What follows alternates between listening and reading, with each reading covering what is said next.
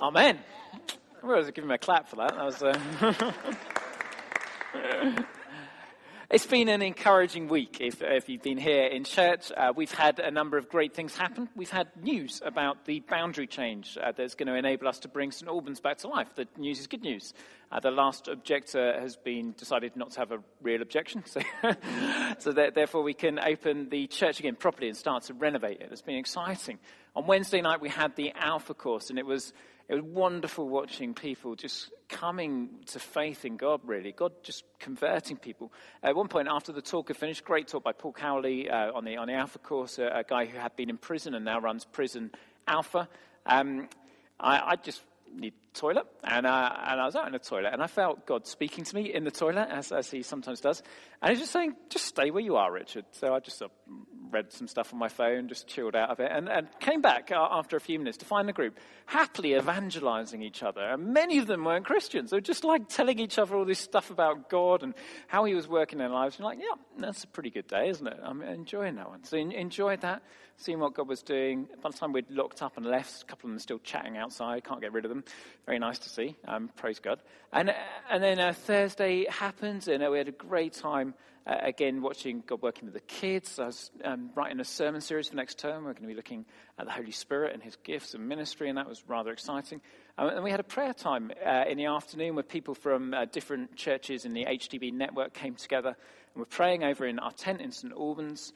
And one of the words that God uh, gave for me as we prayed through um, our, our prayer tunnel, um, our fire tunnel, um, or prayer corridor, as Tim likes to put it in Chiswick. Prayer corridor. um, I'll tell you about that later. Anyway, the, it, it was uh, that the lost sheep are going to come home.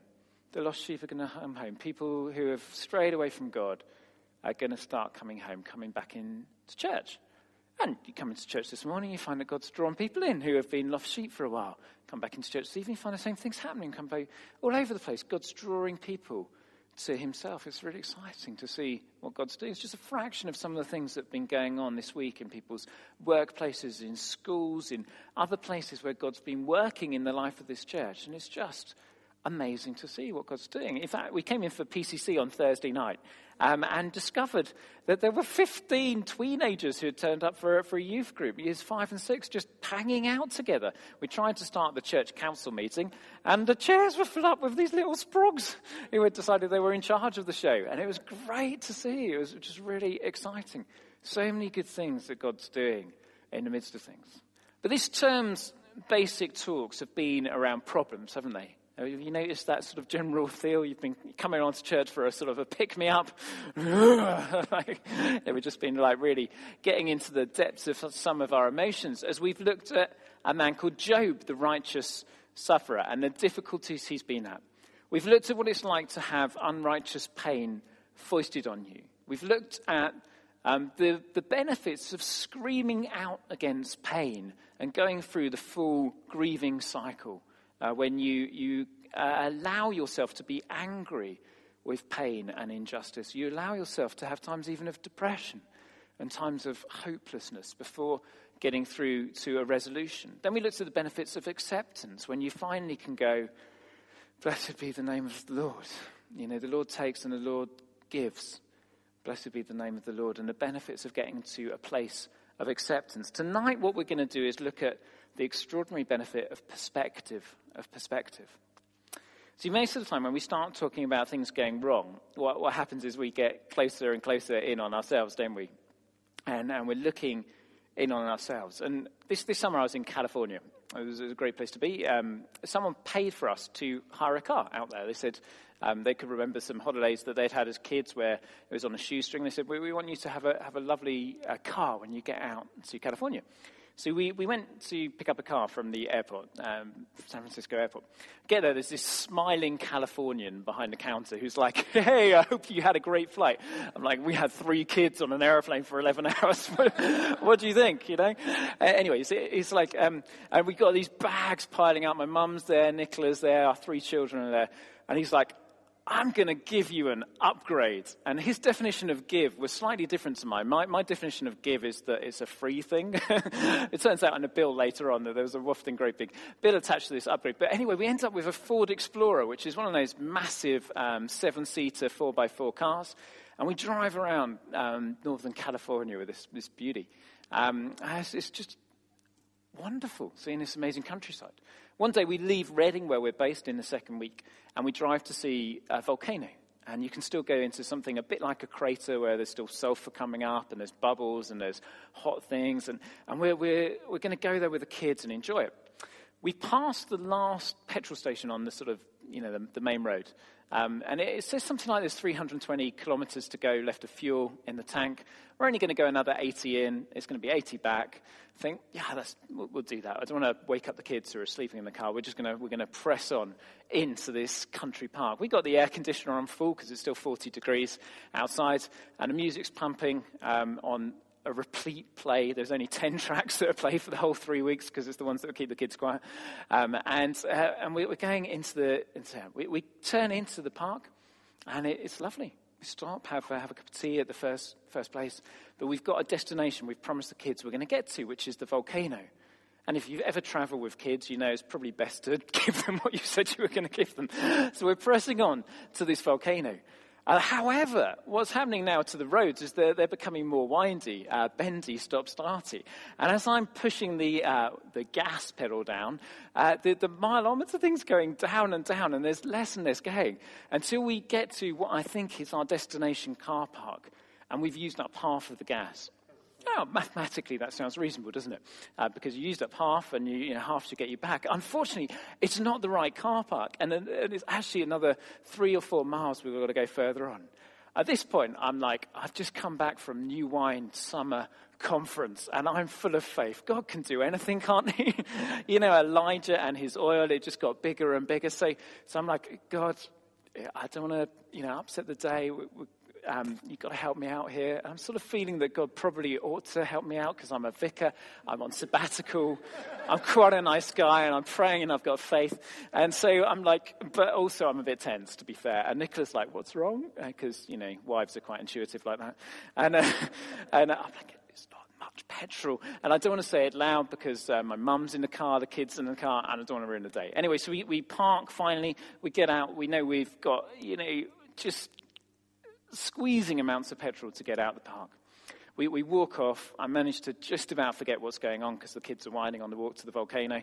Uh, so focus on the kids, get into the volcano. A great time. Come back. There's stunning views. There's, you know, this, this volcano used to be like 10,000 meters high. It's been eroded down to the remains that it is. Uh, just a gorgeous, gorgeous part of the world.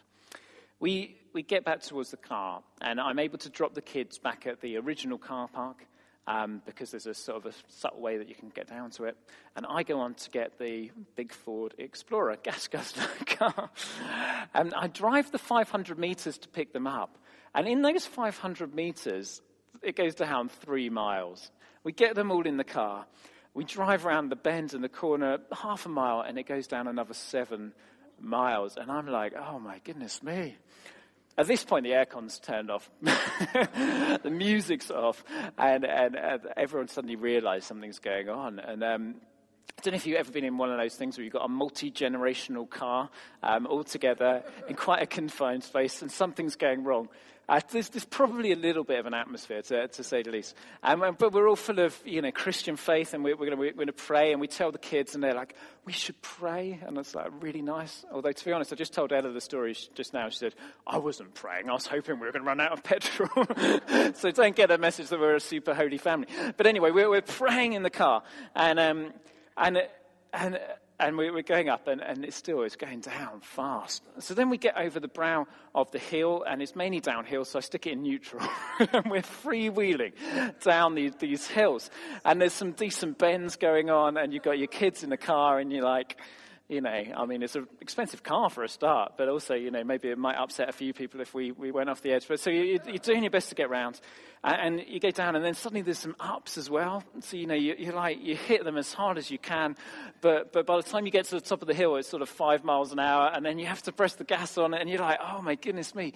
And it gets to the stage where you think, maybe we could make it to the edge of the park. The gas station's another 20 miles further on, but if we could get to the edge of the park, that would be a start, wouldn't it? You know, at least there would be some human life there. There's some rangers. They might have some, like, canisters or something. And it, it's going down and down and down. At this point, the kids start asking about mountain lions and what will happen if we're left out overnight with the mountain lions. And you're, you're beginning to think, would it be worse to be stuck in the car with the children or to be out in the open with the mountain lions? And it's a bit of a, like, either or. Which, which one would you go for? So, so we're getting there. And, and uh, we're down to two miles on the thing, and we're five or six miles from the edge of the park. And you're like, this is, this is pretty bad. It's like getting quite, quite later in the evening. Um, and then suddenly we go past um, a campsite looking turnoff, and it says gas. And I've just been camping, and you know what gas means when you're camping? It means those big Calor Gas things that you stuck into a barbecue. So I'm like, oh, it's so close but so far. And my mum goes, No, gas. That's what the Americans call petrol. I'm like, I know, mum, but this is campsite. and as we carry on, a mile later, when we're down to one mile on the clock, it says gas, left turn. And I'm like, Yes, actually, uh, maybe she's right. I've put a hard left. We free wheel into this campsite. And it turns out there's a couple of these petrol things sticking there. And someone's just stuck $20 in, but for some reason they can't use it. So I just sort of wheel up to this petrol thing, hand them $20, $20. We stick $20 in and we can, we can make it down the thing. And it was like, oh, thank you, God, sort of moment. It was quite, it was quite, quite something. But the, the point of telling the story in great length tonight was mainly to entertain Jonah. But apart from that, it was, it was actually, I spent that entire journey going through this stunning national park looking in on this mileometer thing going down and down and down and down. And my life was getting constrained into this backwards counting. And I'm, I'm quite good at, you know, counting. I've got an A level in maths and I know what number comes, you know, next in a sequence going down from 100. I'm sure you do too. I'm focusing in on this minutiae thing, missing the grandeur of extraordinary creation around me because I've got a problem. I'm focusing in on the problem. I'm hoping God's going to intervene, but my entire intentions on the problem. In fact, I've almost got some faith that God's going to intervene. I don't know how He's going to do it. I've got a sense He's going to be all right, but I'm focusing in on the problem and I'm not getting any of the glory. and how much of our lives is like that? A little girl went to her mum one day and said, Mum, where do we come from? And mum said, oh, Honey, it's a nice story, let me tell you. Once upon a time, God decided to make human beings. He'd made the world, He'd made it really good, and, and He wanted to create men and women together to be in His image, to love, to have faith, to trust, to relate to each other, to model who He was to the world. So He made us in His image. And it was a wonderful idea. And she's like, Oh, thanks, Mum. That's a really nice story.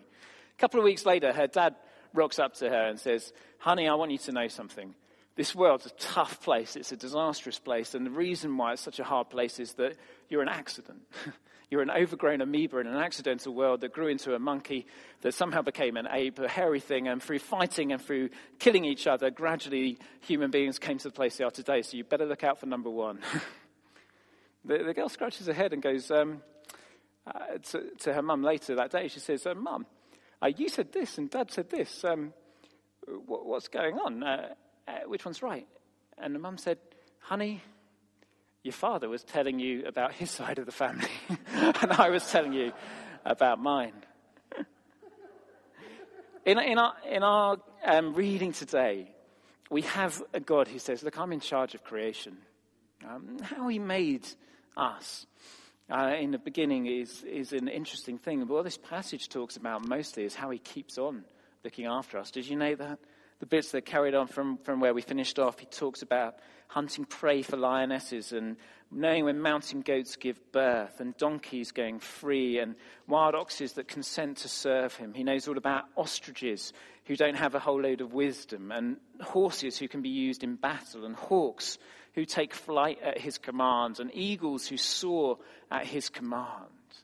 He talks about his extraordinary control and interaction and sovereignty over the details of creation.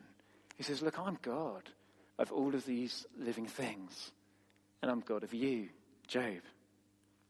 He talks to Job and he says to Job, quite importantly, I think, out of a storm. And you remember what the last big storm Job faced a year ago was? It was a storm that came and devastated his, his children, wiped out his children. The place of Job's defeat is the manner that God chooses to speak to him again. It's a bit like a parent who've lost their kids in a neonatal ward, and God takes them to the hospital and says, From the hospital, I'm here. I'm here. Like someone who's been devastated in a fire, and God takes them to a fire and says, I'm here. Out of the storm, he speaks to Job. And he says this very simple thing to this Job who has, over this year, begun to um, question and shout against God and say, If only you would turn up, God. If only you would turn up and I could question you and you would answer me. If only you would question me and I could answer you back again. If only there was a fair court case going on where I could make my point of view. And he says to him, Look, you're, you're darkening my counsel with words without knowledge. You're not understanding because of your questions. Your questions are actually the thing that are keeping you from understanding what's been going on here. It's darkening counsel. Your words have no knowledge to them. So stand up, Job. Get up off the floor. Let's have a, a visual aid for this. Um, Tim, welcome back. He's been um, being in ministry mode all weekend, sort of superstar, no doubt. Um, he, he, Tim can be Job. He's on the floor, um, devastated. Um, he's been ill. His wife's pretty much rejected him. Everything's gone wrong. And God says, Brace yourself like a man, son. Get up. Get up. Stand up. You want to question me? Well, here I am. Here I am. And I'm going to question you first, and then you can answer me. And then he just rocks into him. Where were you when I laid the earth's foundations, Tim? uh, who marked off its dimensions, don't you know? Who stretched out a measuring line? On what were its footing steads? The morning stars sang together, the angels sounded for joy. Where were you, Tim? When I shut up the sea behind doors, when it burst forth from the womb, when I made the clouds my garment, when I created the hailstorms, when I sent them from heaven, where were you? Where were you when I, when I put, showed where the gates of death were? Do you know the way to the abode of light? Do you know where the storehouses of snow are? Can you cut channels for torrents of rain? Can you bind the beautiful Pleiades and loose the cords of Orion and bring forth constellations in their season? Or lead out the bear with its cubs? Can you set up God's dominion over the earth and raise your voice to the clouds and cover yourself in a flood of water? Tim or Job, can you do these things? Where do you, where do you stand? Um, where, where do you stand? It's an extraordinary tirade, isn't it, that God brings out uh, to this righteous sufferer. what's he doing? What's he trying to do? I mean, couldn't he have said, Job, uh, by the way, Satan wanted to challenge someone and you were my champion and actually you've done really well. Nine and a half out of ten, Job. Excellent. Wow, you, you really are a superstar. I'm pretty chuffed with you. Um, you know, sorry I've been quiet so long. I am a nice father, really. Um, just, um, you know, I just wanted to explain myself to you. Um, please still like me, Job. He could have gone down that route, couldn't he, if he was something other than God, if he was just a figment of our imagination that we sometimes preach in church. but he doesn't say that at all. He says, Who on earth are you? Who are you? Who are you? Who are you? Who are you? Who are you? And where were you? And to get just a little bit of perspective on this, we're going to go to one of the favorite speakers we've had at the New Wine conferences, Francis Chan. Um, and this is Francis just taking us through the cosmos in just three minutes, showing us what our place in the universe actually is. If you're listening to that uh, again online, it's uh, just the most extraordinary images emerging of uh, galaxies far, far away, and just looking in at how inconsequential we really are. And yet, God, from outside all of that, came down to earth to be our brother, to be our friend. And he knows the hairs on every single person's head. And he cares for us intimately. And he designed us and made us and recreates us. And he even knows about ostriches and oxes and lions and horses and about you. That's the God that we worship.